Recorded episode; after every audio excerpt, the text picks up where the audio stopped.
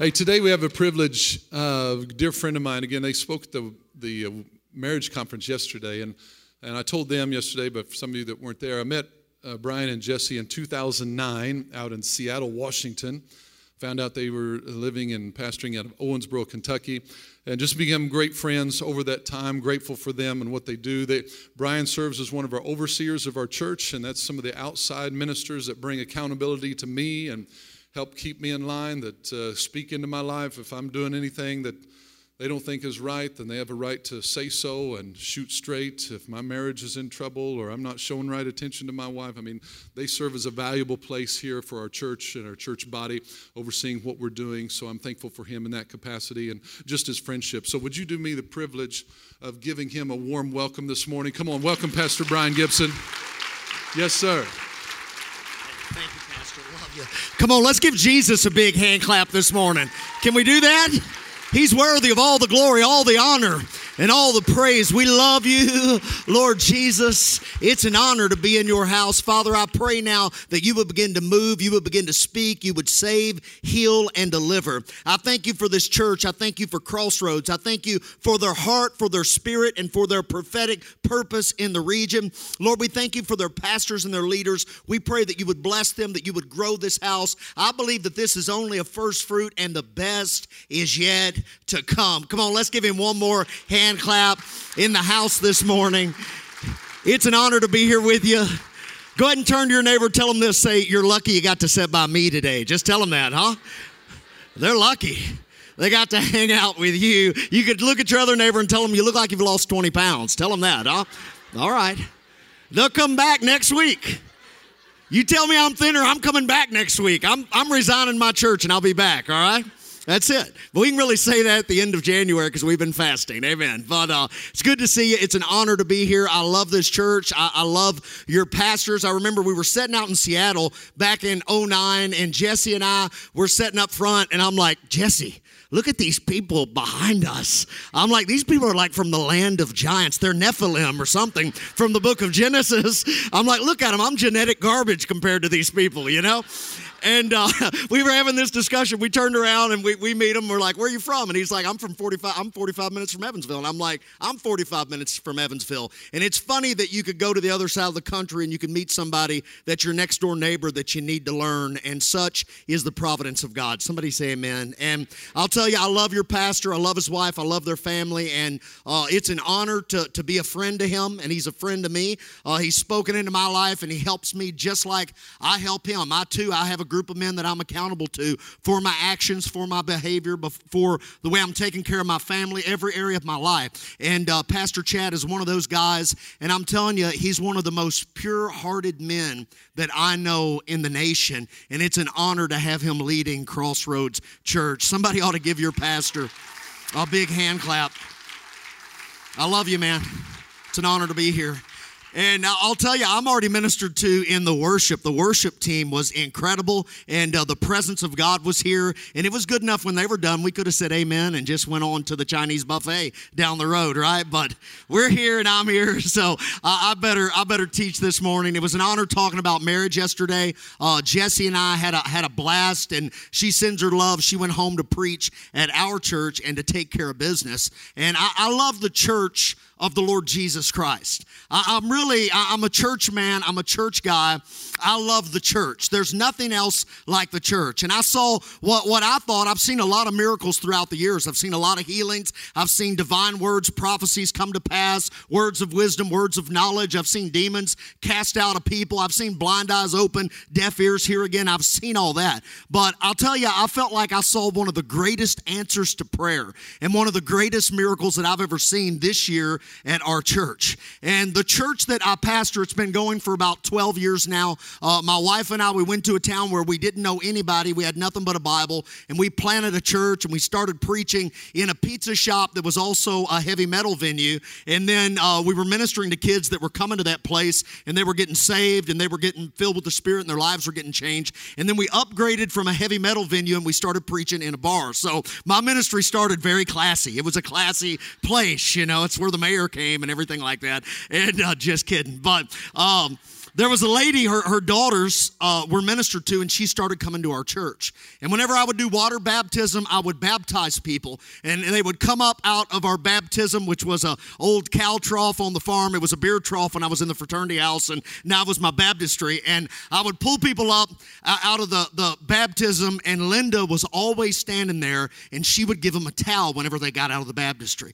And she did it every time I baptized. She was there helping me with the towel, handing it to the people whenever they came out of the baptistry. And one day my wife asked her, Linda, tell me, why do you always serve in this ministry? Why do you always help in the baptistry? And she said, Jesse, you know my daughters, but you don't really know my son.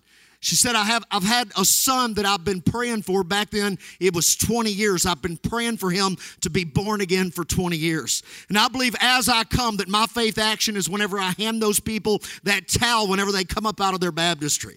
That one day in the future, my boy is going to get up out of that water and I'm going to hand him the towel. I'll be the first person there. And just a few months ago, I'm telling you, we had a, a, water baptism where a ton of people got water baptized and all the saints were there. And it's my favorite days are baptism days. I don't know about you, but I like to see people get born again and their lives turned around. That's what we're about. Amen.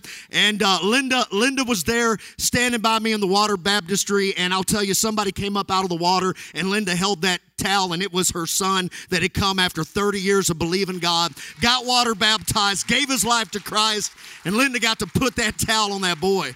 And it was electric that day. I mean, faith went through the roof. She shared her testimony, and I'm telling you, people that have been believing for people forever, I'm telling you, you can get your miracle. Your son and your daughter can be born again. Your children can be taught of the Lord. They're going to live and not die and declare the works of the Lord. Somebody give God a hand clap. If you believe God can do that for you, He did it for Linda, He'll do it for you. He's no respecter of mankind. You know, uh, I was out preaching whenever her son got saved, and I had a I had a guy that leads worship for me, and he was doing his first altar call. It's the first altar call he's ever done. And he got about halfway in the salvation message, and some guy ran down the altar and stood right here just looking at him. He hadn't even called him or any anything like that. And this guy's looking at him, and he's like, "I'm here to get saved." And he's like, "All right, you're in the right place." And that was Linda's son. Come on, God's power. It moves, it helps, it saves, it delivers.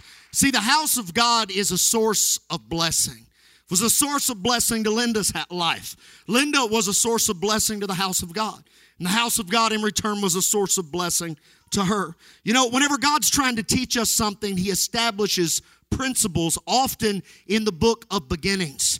You'll find something very early in Scripture. God lays a foundation for it. That's what Genesis is about. It's a book of foundations. And then these teachings or these understandings, they come up again and again and again. They come up throughout the rest of the Torah. They come up through the prophets. They come up through the Psalms and the wisdom literature. They come up in the New Testament. And God builds on that foundation. I want you to open up your Bibles this morning to Genesis chapter 28. Genesis chapter 28, and we're going to start reading in one moment in verse 10. Now, I'm going to show you where Jacob encountered the house of God, where Jacob encountered the gate of heaven. Before we start reading, let me tell you a little bit about Jacob. If you were to meet a Jacob, you wouldn't meet a guy in one of your small group systems. He wouldn't be there. He wouldn't be hanging out in Sunday school. You probably wouldn't meet Jacob at the Christian coffee house. If you may, met Jacob, you might meet him at a pool hall on a Friday night setting up a hustle. You might meet him working an internet scam out of Nigeria trying to get somebody to send $1,000 so they can get a million dollars in the future. How many of you have ever gotten that email? You know what I'm talking about. You might have met Jacob working a senior citizen on the phone, working some kind of scam. You know, the name Jacob means this, and uh, let me apologize in advance if you have a child by the name of Jacob for explaining what the name means biblically, okay? The name Jacob in the Hebrew meant conman or supplanter. Everybody say conman. When you read about Jacob, you find somebody who's slick now. He's working an angle. You ever met somebody that I've met people in the church, I'm telling you, they have a world of potential. What they can do is, is unimaginable. They're gifted, they could sell ice to an Eskimo, but there's still just something about them. It's like, I just don't trust that guy.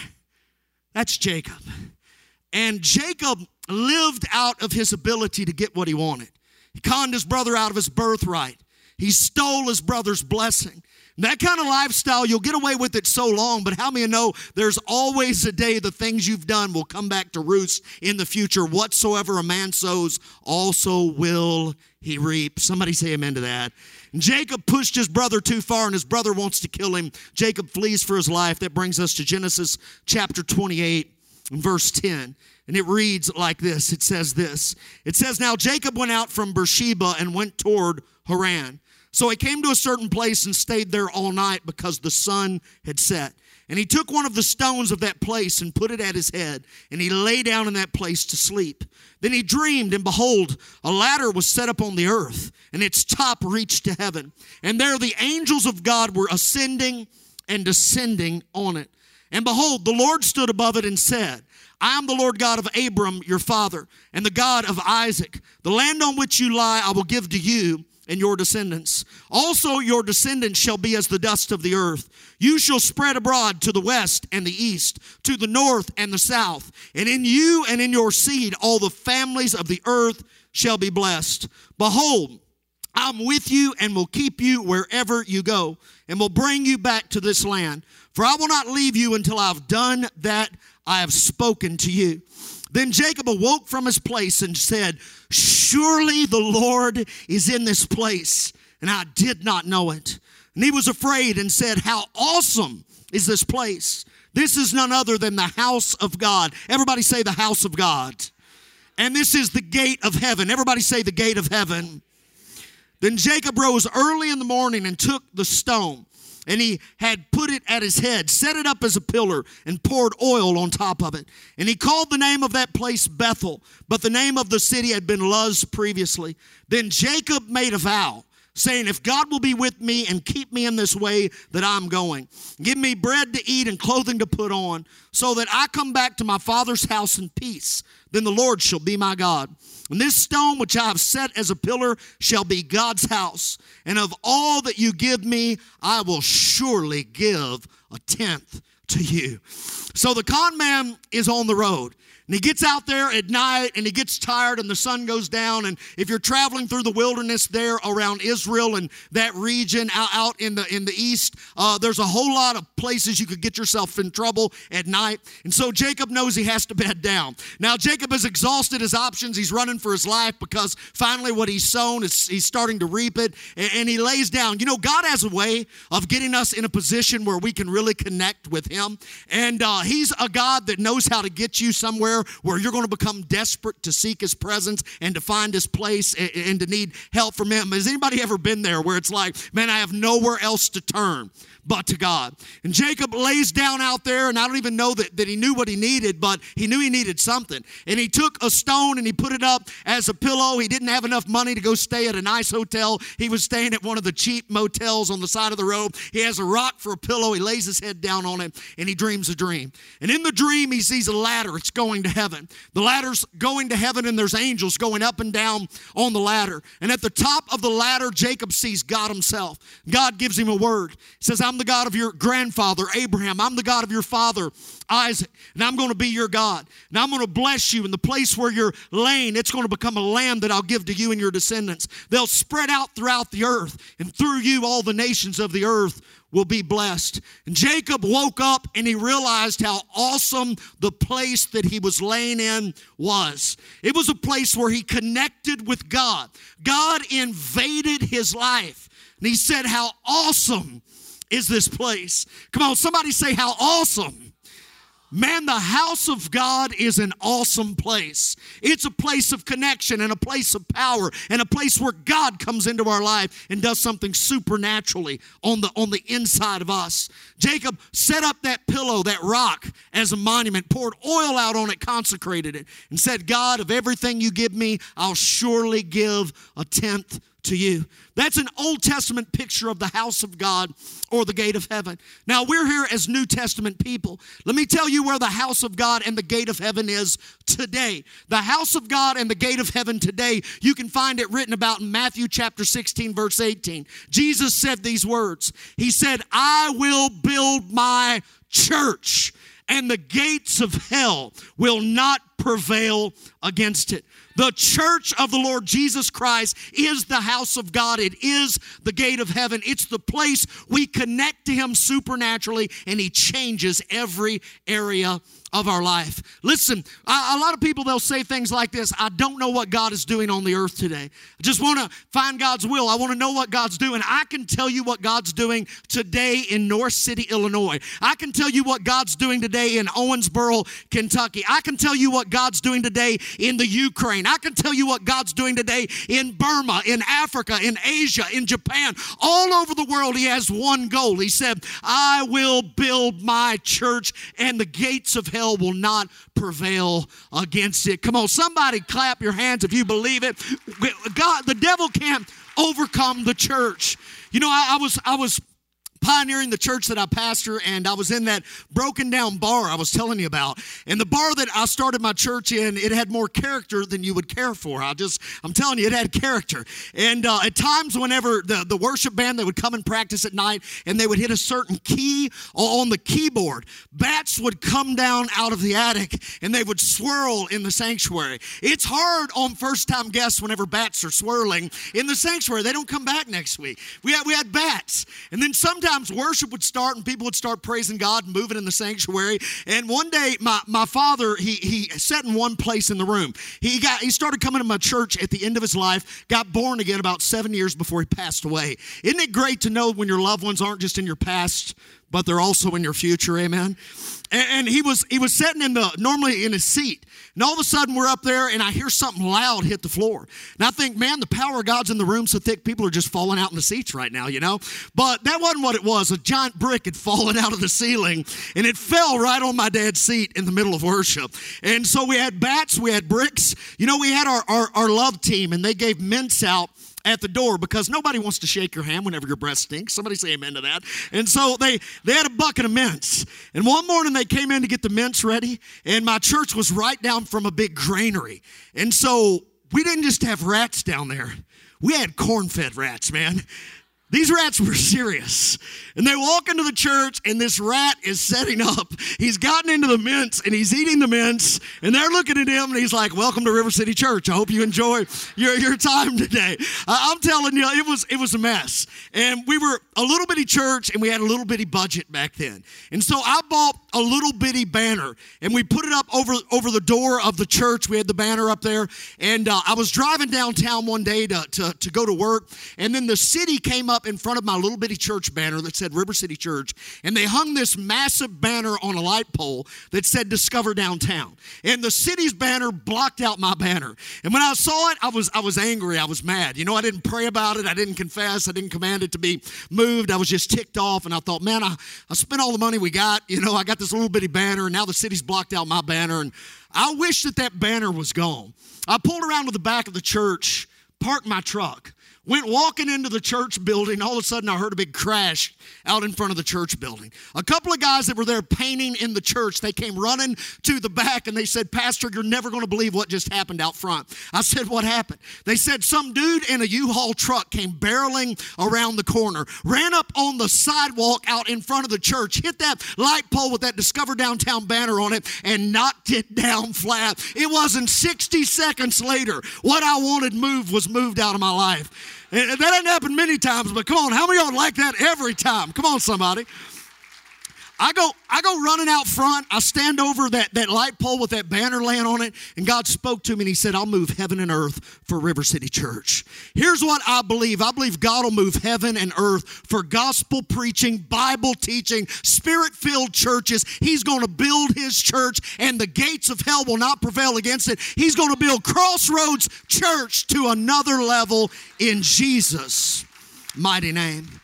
Why do I care so much about the church? Well, the church changed my life. I walked into a church in 1998. I came into it a meth amp addict, came into it an alcoholic, came into it a lost young kid that was killing himself partying. And the grace of God, Jesus, came and met me in the house of God. And it washed me and it changed me. And I just looked up from that like a year later, and I was like, how awesome is this place? What's it done in my life? Whenever we come together, we're not just coming together for some religious duty. We're coming together because there's people that need a real connection with God.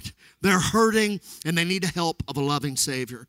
You know, I want you to see what the church is or what Bethel is out of this text. The first thing I see that Bethel is or the church is, literally the house of God is, is the house of God is a place of the presence of God. Everybody say the presence of God.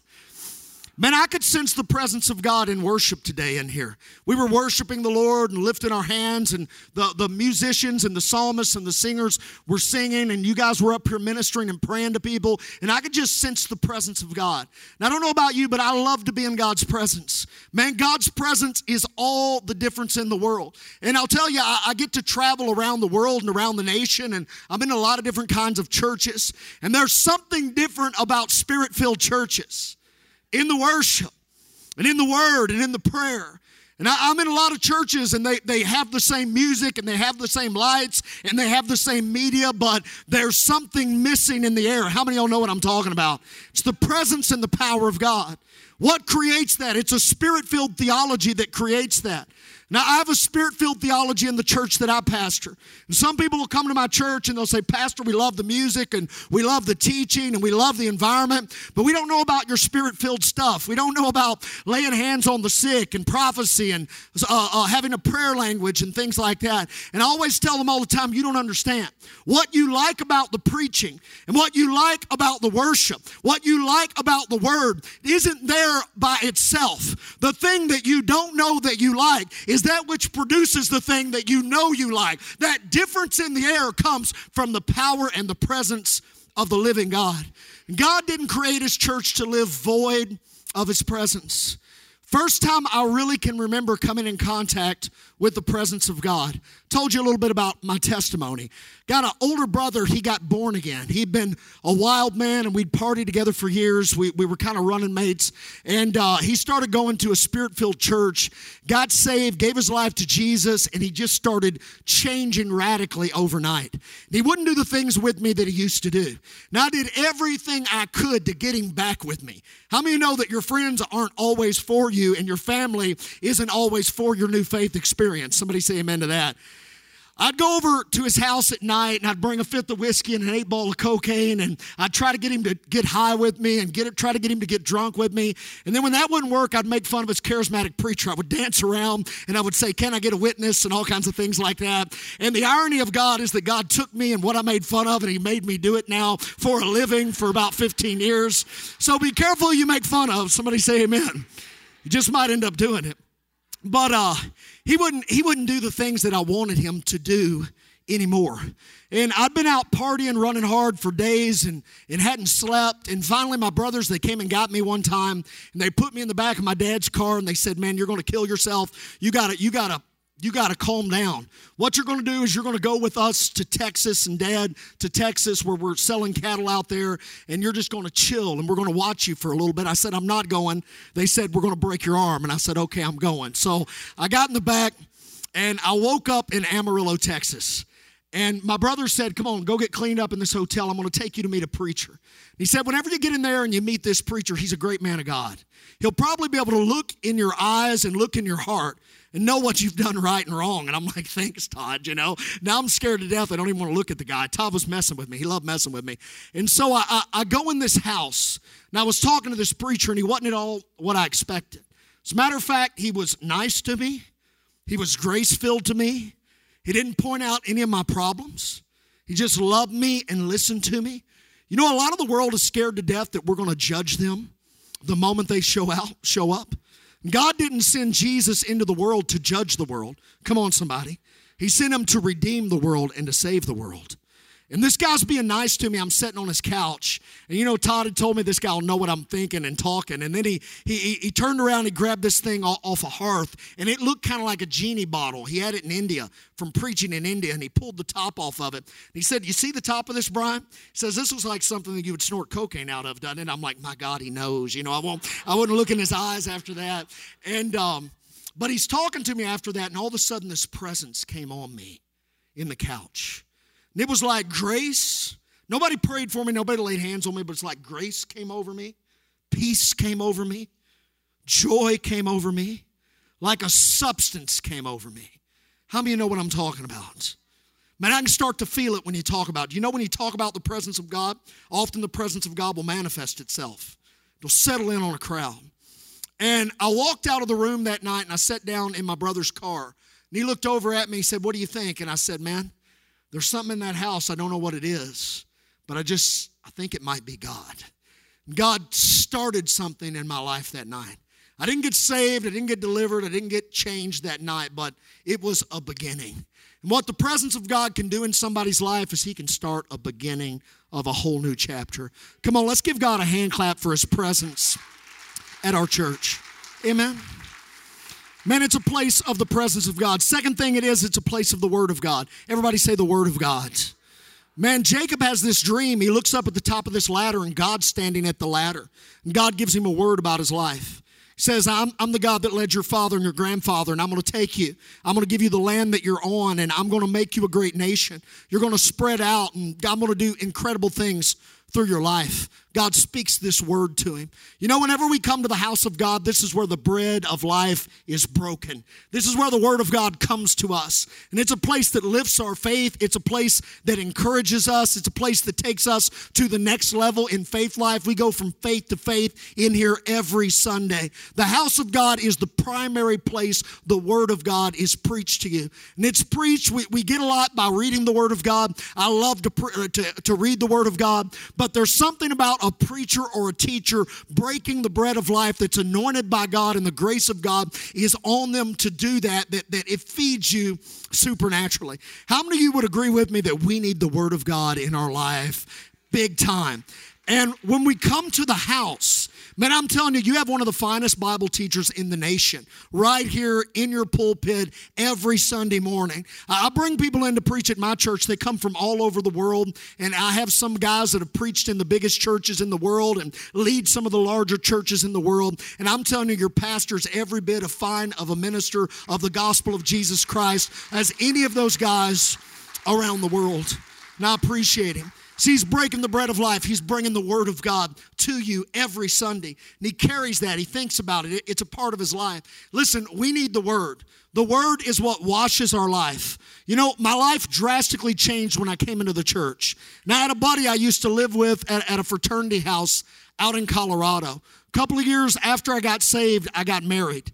And the guy, he, he comes uh, to my wedding, and he was in my, my wedding party, and he's there in the wedding party, and he says, Brian, listen, I've never seen a guy's life change as much as your life. I've never seen anything like it. And this guy got born again at the wedding. But he, he, was asking me, How did you get your life changed? And I said, It's simple. I just walked through the back doors of my church every time the doors were open Sunday morning, Wednesday night, to small groups and men's ministry. And I just kept coming back and getting the Word of God. And listen, the Word of God comes and it washes our mind. We got to change the way we think. Somebody say amen to that. Man, there's some things you can fast, but you can't fast them out. You can cast, but you can't cast them out. The only way you're going to change some things in your life is you have to renew your mind with the word of the living God. And when I get my mind renewed, my life changes. God spoke to Jacob and he said, Here's what's going to happen. You're going to literally, you're going to literally have a new life, and this is the word I have for you.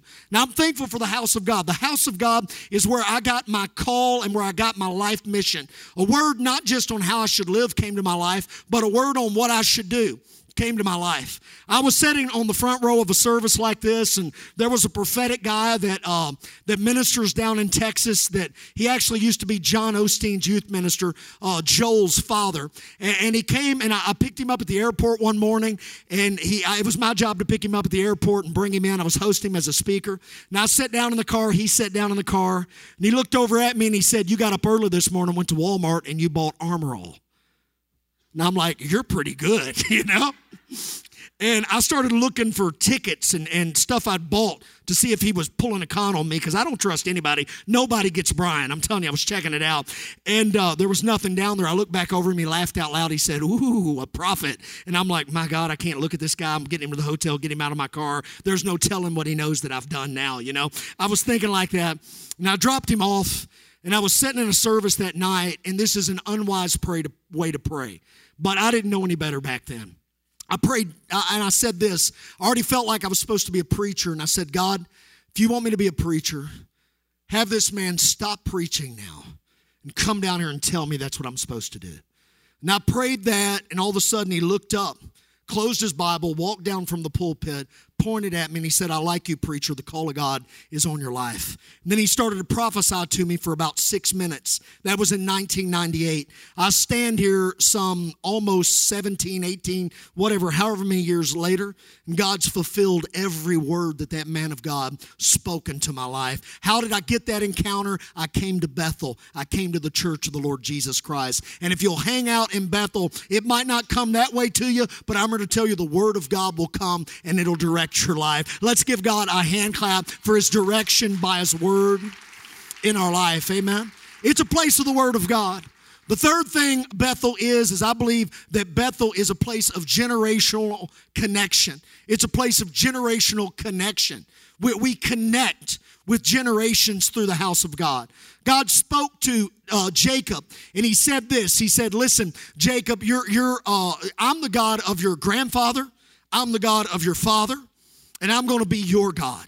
Now, I'm telling you, whenever we raise our kids in the house of God, we raise our kids in Bethel. Our kids are different than the world's kids. There's a mark on our children's life that other children, they don't have it on their life. The Bible says that the angel of the Lord comes to those who will come to the altar of God and cry and sigh about the abominations of our generation. And whenever we become righteous people, I believe the angel of the Lord comes and he, he marks us. And I believe your children are marked. That doesn't mean they're not going to have to receive Jesus Jesus themselves and they're not going to have to come to faith by themselves. Nobody rides into heaven on the coattails of somebody else. Somebody say amen to that. But I, I am saying this I believe the, the cards are stacked in our children's favor to be righteous men and women of God. The, the cards were stacked on Jacob's life. And when they're in this atmosphere, stuff is going into their heart.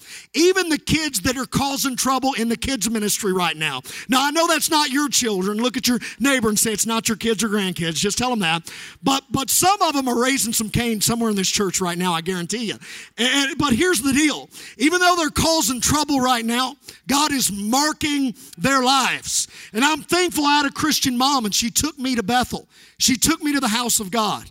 And I was taken in there every day it was open Sunday, Wednesday night, you name it. I went there. I rebelled against it as a teenager, but something happened in me. And I couldn't do the things my friends could do and feel good about it. I did them, but I didn't feel good about it. How many of you know what I'm talking about out there? Everybody else could do it, and it's like their hearts were dead about what we were doing. But on the inside, I'm like, I'm so going to hell for this, you know? And there was just this different thing on my life. And I want that on my children's life. I believe that's on my sons and on my daughter's life. And I want them to be church people committed to Bethel. I look at them all the time and I say, listen, I don't care what God calls you to do. You might be a businessman, you might be a preacher, you might be a school teacher, you might be a stay at home mom, but no matter where God takes you, your responsibility is to build the church, pay for the church, pray for the church, fast for the church, and make sure the church grows in America. Come on, our kids are different than the world's kids kids. Somebody say amen to that. I um I, was talking to my little girl. It's funny what they pick up when you bring them to church. I have a 10 year old daughter, and her 10th birthday was coming up not too long ago. And we were driving in the car, and she says, Hey, Dad, I know what I want for my birthday. And I said, Oh, that, that shocks me that you would know what you want for your birthday, you know? So I'm like, what, what do you want for your birthday? And she said, Dad, I want to go to Disney World for my birthday. And I'm like, oh, brother, you know, I'm looking out the window. I'm like, Briley, for your birthday, you get a doll, maybe you get a cake, maybe you have a friend over. We don't go to Disney World every year for our birthday. You got to have a measured expectation. She looks back up at me. She says, Dad, I'm going to pray to Jesus. You might not take me to Disney World for my birthday, but Jesus is going to take me to Disney World for my birthday. And so she starts to pray in the back, and her daddy's a preacher. She can put on the dog and pony show. She's praying like Kenneth Copeland in the back seat there, you know. She's claiming by faith. She's quoting Mark 11, 23 and 24, and she's believing she receives right now by faith. She takes it, and it's hers. And she prays this prayer, and I'm like, oh, brother, how am I going to tell her that God's not answering her prayer, you know? She was spiritually manipulating me, but it worked. It worked. And, and um, I'm telling you, 30 seconds later, my phone rings I pick it up. It's a number from Orlando, Florida. I answer it. It's a preacher friend of mine down there. He said, Brian, I, am I'm, I'm going out of town. I want, I want to see if you can come down here and preach for me. I said, What's the date? And he said, It's May 29th. Do you know when Briley's birthday is? It's May 30th. I turned around and I said, You'll never believe this. I told her. She looked up, grinned ear to ear, and she said, God loves me. Come on, somebody. Our kids are learning how to live out the faith life in Bethel in the house of God.